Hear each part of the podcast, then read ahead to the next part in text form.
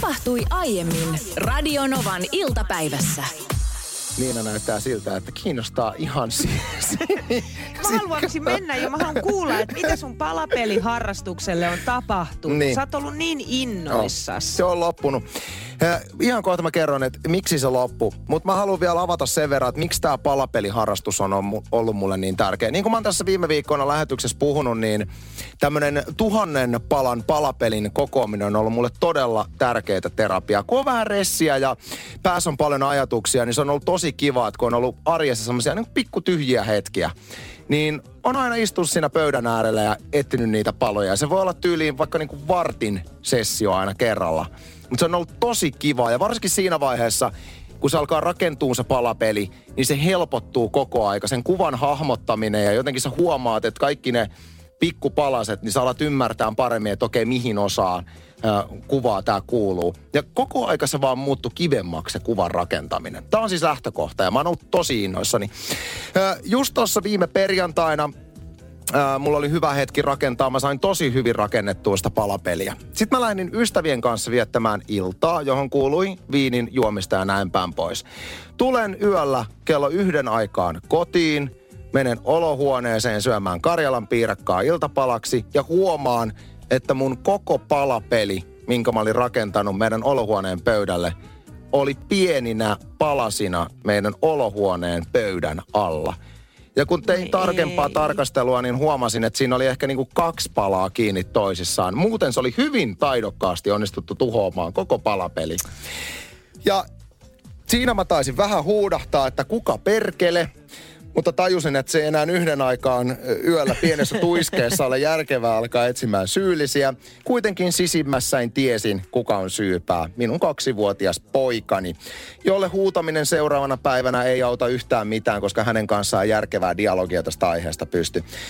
Päätin kuitenkin siltä istumalta, että mä en aloita tätä enää palapeli uudestaan. Kasasin palat laatikkoja ja laitoin laatikon hyllyyn ja päätin, että tää oli tässä.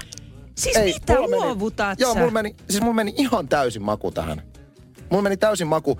Siis mä en ainakaan tuota samaa pal- palapeliä enää jaksa alkaa, koska mä oon käyttänyt ihan julmetun määrä aikaa siihen, että mä oon sitä tehnyt. Ja nyt se on, pitäisi aloittaa niinku alusta koko homma.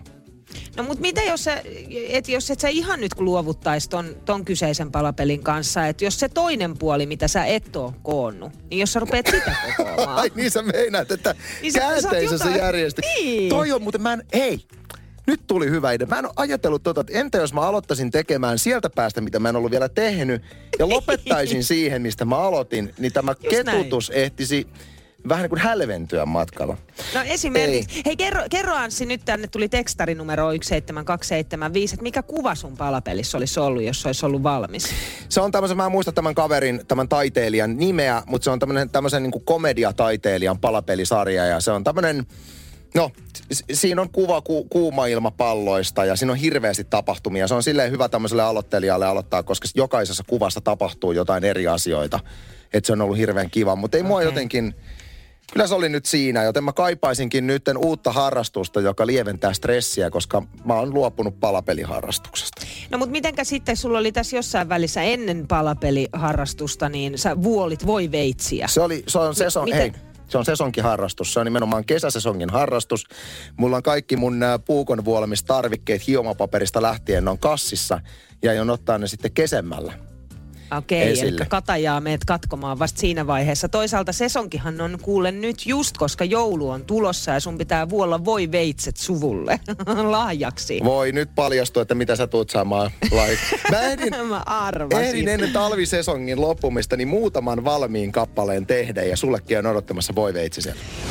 Tässä vaiheessa jo kiitos kaikille kuuntelijoille, jotka tarjoavat myöskin joka ikiselle Radion Ovaa kuuntelevalle hyviä vinkkejä uuden harrastuksen aloittamiseen.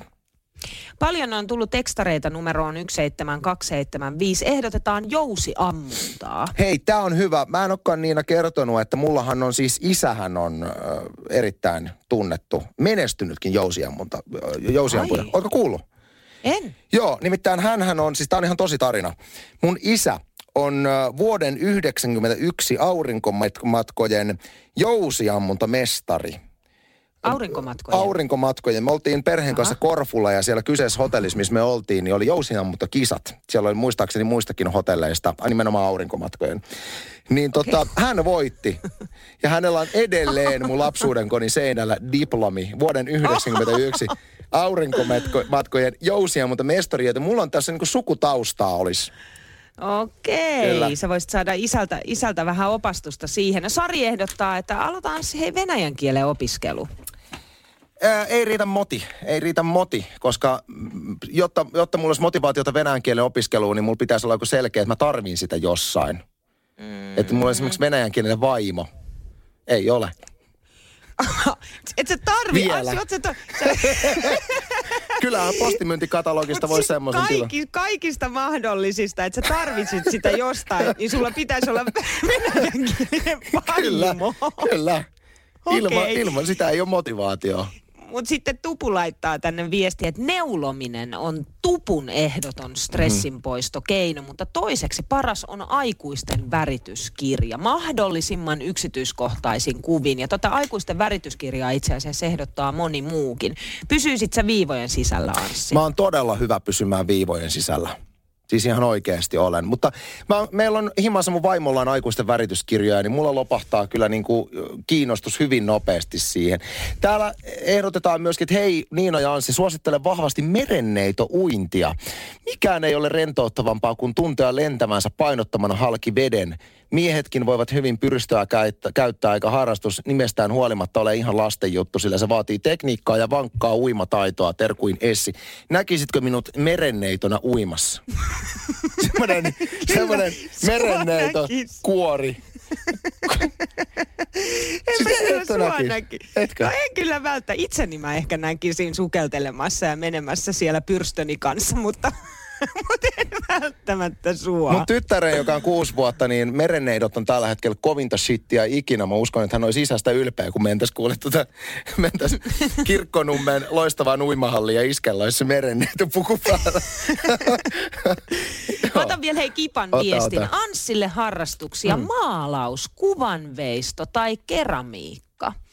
Kyllä stressitasot laskee, kun savea muokkaa. Sitähän- Toihan, mm. Toi keramiikkahan on ihan loistava ehdotus, mutta sitten mä mietin tota maalausta kanssa. Ni, niitähän on kaikki erilaisia, tiedätkö, sellaisia maalauskursseja, missä al- piirretään tai maalataan kaikki yhdessä just jotain, tiedätkö, hedelmäkulhoa. Sitten sä voit siitä mennä askeleen eteenpäin ja tehdä vaikka alaston maalauksen sun vaimosta. Loistava idea. Äh, mä en kuitenkaan ehkä lähde nokittaa mun vaimoa siis käsittämättömän hyvä maalaaja ja mä en haluaisi jotenkin hänen tontille. Meillä, meillähän itse asiassa löytyy kaikki, siis ihan vimpan päälle ammattitason maalaustelineet ja kaikki löytyy, löytyy himasta, että jos haluaisi. Okei, no sä Joo. oot tällainen, kun välineurheilija, Kyllä. niin sultahan löytyy nyt noin. Mä oon kirjoittanut, mulla on tämmönen A4 paperi, johon mä oon kirjoittanut koko ton edellisen tunnin, kun me tehtiin lähetystä, niin kaunoa. Osaatko kirjoittaa kauno-kirjoitusta vielä? Joo, osaan. Joo, mä kirjoitan itse asiassa tosi usein kaunoa. Mutta esimerkiksi Miksi? sitten jos... Ai mitä miksi? Miksi? Siis mi- missä tilanteessa kirjoitat kauno? No siis, kun mä kirjoitan. Siis Eikö sä- minä eikö sä- olen 90-luvun lapsi, jossa kirjoitettiin aina kaunoa. Eihän siis, esimerkiksi mun lapset ei osaa kirjoittaa kaunokirjoitusta, Siis koska mitä? sitä ei koulussa opeteta. Eli, eli jos sä kirjoitat esimerkiksi postit lappuun, että kahvi on valmiina, ottakaa Niin. kahvia, niin kirjoitatko sen kaunolla mukaan? Siis tosi usein saatan käyttää sitä. Kyllähän mä niinku sekoitan paljon kaunon ja tällaisen tekstikirjoituksen sekoitusta. Mutta tota, no, niin se pit- on? No se on sellaista, että on, on niin kuin, ikään kuin, mi, miksi sitä sanotaan nyt? Ei tekst, onko se tekstikirjoitus? Niin kuin Sano nyt tekstaus- sille oikein. tekstaus on- tekstaus. Niin, Niin. silloin ni, niin kuin niiden kahden sekoitusta. Koska mä jotenkin havahduin tähän, mä ajattelin, että osaaks mä kirjoittaa, mä mietin mielessäni lauseen ja aloin kirjoittaa kaunolla, niin mä tajusin, että mä en enää osaa kirjoittaa kaunoa. Että mä osaan joitain kirjaimia, kyllä, mutta mä oon unohtanut. Mä oon aikoinaan ylioppilaskirjoitusten äidinkielen esseet kaikki vetänyt kaunolla like never before, Niin. mutta sen jälkeen ei ole tarvinnut. Ja se on jännä, miten on kadonnut. Ja sitten en mä kyllä keksi, että mihin mä elämässä enää kaunokirjoitusta tarvisin, mutta mulla on jotenkin niin shokeraavaa huomata, miten tämä taito on vaan kadonnut johonkin. Masentaa vähän. Mulla, mulla on kyllä silmukat vielä kohdillaan ja osaan, osaan kirjaimia hienosti yhdistää. Hei, klapi asia. Siis ennen kuin alustat, mä sanon sen, että mä oon Niinan kanssa tehnyt vuoden 2014 alusta yhdessä töitä. Jos yksi asia tuli heti ensimmäisellä työskentelyn viikolla selväksi, on se, että Niina, jos joku rakastaa halon hakkuuta Joo, ja klapien joo, siis- tekoa. Siis yli kaiken, jos Kauhajoella ajelet, niin kuule pysähdyhän Pertti Talvitien pihamaalle, nimittäin siellä komeilee tällainen hulppea klapilinna. Iltalehdessä on tästä artikkeli ja myös kuvaa ja videota tästä klapilinnasta. Tässä on halkasia yli neljä metriä. Korkeutta tällä on myös neljä metriä ja klapeja on leveimmillään seinässä yli metrin verran. Ja kaikkiaan näitä koivuklapeja tähän linnaan ja rakennukseen on uponnut 27 pinokuutiota. Tämä on ilmeisesti jo kolmas tällainen klapirakennus, minkä tämä Pertti on tehnyt. Ja hän on siis tehnyt tämän lasten leikkipaikaksi. Eli se on sisältä ontto, siinä on ihan ovet ja ikkunat ja sitten rakennelmat on tietysti tehty niin, että se on täysin turvallinen eikä sorru millään lailla. Mutta myös tämä edesauttaa klapien kuivumista. Aivan älyttömän makea juttu ja ehdottomasti halusin nähdä Pertin luomuksen, mutta tiedätkö mitä? Pertti no. käyttää klapikonetta. Pertti käyttää... Ei kyllä, välttämättä. Siis aivan varmasti Pertti käyttää klapikonetta. Jos mä mietin tämmöistä klapilinnaa, niin siinä on hirveän tärkeä, että kaikki klapit ovat suurin piirtein samanmuotoisia. Että sit jos sä lähdet niin kun tekemään, no tietysti Pertti nyt on puoli ammattilainen tuossa, että hän osaisi varmaan niin manuaalistikin tehdä, mutta mä uskon, että hän kuule vetelee klapikoneella. No niin tai näin, mutta kyllä näitä pystyy, tiedätkö, Anssi käsinkin tekemään. Mä oon siis paljon lukenut tästä kirjallisuutta, nimenomaan tällaisista kla- klapirakennelmista. Asiantuntijat ovat niitä tehneet ja erityisesti Virolatvia Liettua alueella tehdään tällaisia klapirakennuksia. Sieltä, sieltä on myös noita tuota kirjallisuutta tehty ja mä oon lähtenyt myös yrittämään siis tehdä omaa taloa. Mutta sitten siinä vaiheessa, kun piti lähteä ikkunaa rakentamaan, niin mun yksinkertaisesti kärsivällisyys meni ja mä en enää niin kuin vaan jotenkin päässyt siihen tavoitteeseen, mitä mä olisin halunnut, niin sitten lopulta mä tein sellaisen kävyn muotoisen rakennelman. Ja siis mä olin, mä olin ihan niin kuin jopa tyytyväinen siihen lopputulokseen, mutta ei sillä ole kyllä rakennuksen kanssa mitään tekemistä. Yksi perhe, yksi suomalainen perhe, jolle autohäpeä termi on erittäin tuttu, on Bakmanin perhe. Osa saattaa tietää, Niina Bakman vaikuttaa Radinovan iltapäivässä. Hänen aviomiehensä Lorenz Bakman myöskin mediasta tuttu. Autohäpeä, Niina, ole hyvä. Joo, viime perjantaina mentiin Loren kanssa yhteiselle pikkujoulukeikalle juontamaan ja autolla sinne sitten köröteltiin. Ja sitten soitettiin siinä matkalla ö, tälle asiakkaalle, jolle tätä keikkaa tehtiin, että mitenkä tämä auton parkkeeraaminen, että laitetaanko siihen teidän, teidän firman ö, viereen johonkin kadunvarsiparkkeeraukseen vai onko te kenties sitten niin kuin firman puolelta jotain esimerkiksi sisätilapaikkaa tai muuta. Ja sitten sanoivat, että ei valitettavasti siellä on nyt kaikki täynnä ja no ei mitään ja jatkettiin sitten matkaa siinä. Kunnes sitten tuli soitto yhtäkkiä, että hei, sieltä löytyi nyt sitten sisätilapaikka, että kun tuutte tähän meidän firman eteen, niin soittakaa, niin meillä täällä vahtimestari tulee siihen ulos annatte avaimet ja hän ajaa meidän auton. Ja se, se hetki, kun me kuullaan tämä, niin tuntuu, että sydän jätti yhden lyönnin välistä. Kun me katsotaan meidän autoa ja miltä se näyttää sieltä sisältä, kun siellä on tiedätkö, niin tyhjiä pulloja, nenäliinapapereita ja karkkipapereita ja lehtiä ja siis pahvilaatikoita. Ja niin kuin, se on sellainen kuin, niin kuin naisen käsilaukku se auto sisältä. Ja sitten se sellainen niin kuin, avaa ikkuna ja pysähdy roskiksen viereen. Ja me yritetään, tiedätkö, niin kuin tyhjentää ja siistiä sitä muutamassa minuutissa. Ja vähän sille häpeillen sitten ojennettiin se meidän auton avain tälle vahtimestarille, että tässä tämä meidän limusiini. Hirveä tilanne, kun täysin tuntematon tulee sun omaan autoon. Tehän ette toki ollut miehes kanssa ainoat esiintyjät tässä tällä keikalla, vaan siellä oli ihan, ihan Suomen ykkösnimiä esiintymässä artistipuolta, niin voi vaan kuvitella, että siinä kun tämä edessä on ajanut, tiedätkö, Bentleytä, BMWtä, Mersua, Audia ja sitten tämä kaveri pyytää ne avaimet, että ajetaan tuonne ja sitten tuutte sen teidän roskalajan kanssa sinne. Mutta mä samaistun hei tuohon fiilikseen, että kun sä annat ulkopuoliselle ihmiselle sun auton, mikä on tolkuttoman sotkunen. Ja tää, mä väitän, että monelle meidän kuuntelijalle tuttu tilanne, kun vie esimerkiksi renkaiden vaihtoon tai huoltoliikkeeseen auton. Ja siinä vaiheessa, kun sä annat ne auton avaimet henkilölle, joka ajaa sen sun auton jonnekin sinne, minne nyt ajamatkaan, mm. niin joka ikinen kerta hävettää ihan julmetusti, kun auto on sotkunen. Mä usein mietin, että mitähän noi huoltoliikkeen tai rengasliikkeen tyypit ajattelee nyt, että pitääkö ne mua ihan niin kuin sikana, joka minä olen.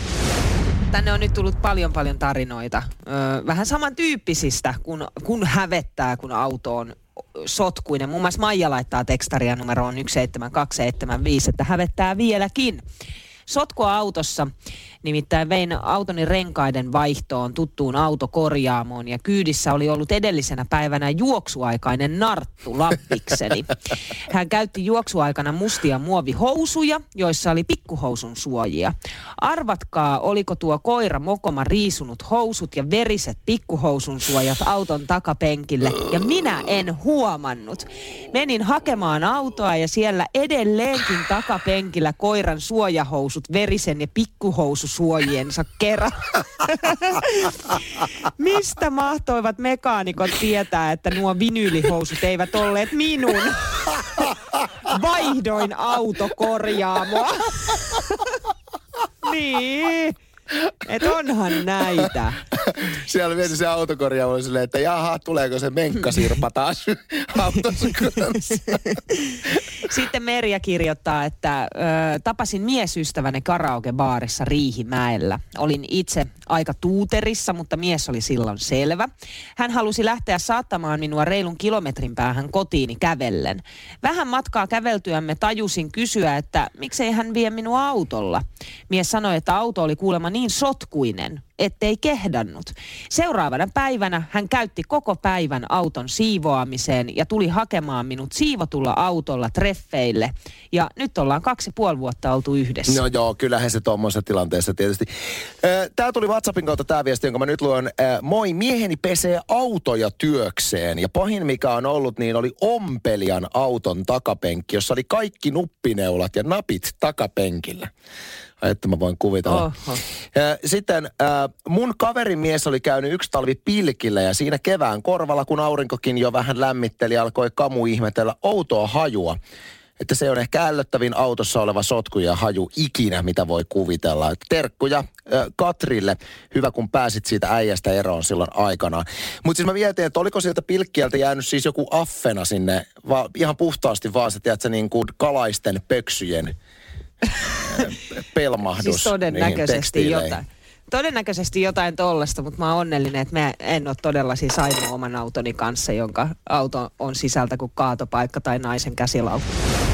Aikamoinen hässäkkä on saatu meidän lähetyksessä aikaiseksi. Ja niin kuin äsken jo sanoin, Suomen historian pahin noita vaino on tässä kohdistunut Niina Bakmaniin ja minä sinun rakkaana juontoparina tietenkin asetuin välittömästi lakimies armeijani kanssa tietysti puolustamaan sinua tässä keississä. Siellä on muutama kuuntelija varmasti hypännyt hei äsken kyytiin eikä tiedä mistä tässä on kyse, joten Niina viittitkö briefata, että missä mennään? Siis kerroin äsken uutisesta, joka on tullut Iltalehteen ja Iltasanomiin juuri, eli valmiuslaki otetaan harkintaa kenties käyttöön, jos Suomessa kirjataan tuhat tai Uudellamaalla 700 tautitapausta päivässä. Ja RKhan siitä sitten laittoi meille ensimmäisenä tekstaria numeroon 17275, että mä olisin sanonut seitsemän tautitapausta päivässä. Ja mä tietysti kielsin tämän heti, koska kyseessä on 700 tautitapausta päivässä.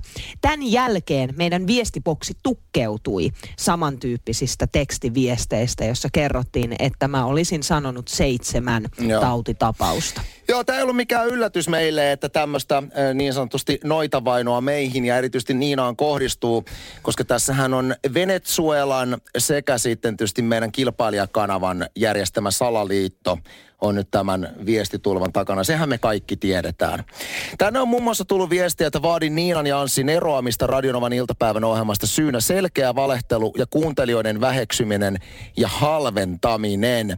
Ja lisäksi eräs lakitoimisto ö, otti tänne myöskin yhteyttä, että ei hätää Niina, meiltä lakitoimisto Lolulta, en osaa lausua, saat oman juristin hoitamaan asian maaliin. Tämä case pro ponona, halutaan jeesaa sua. Aha.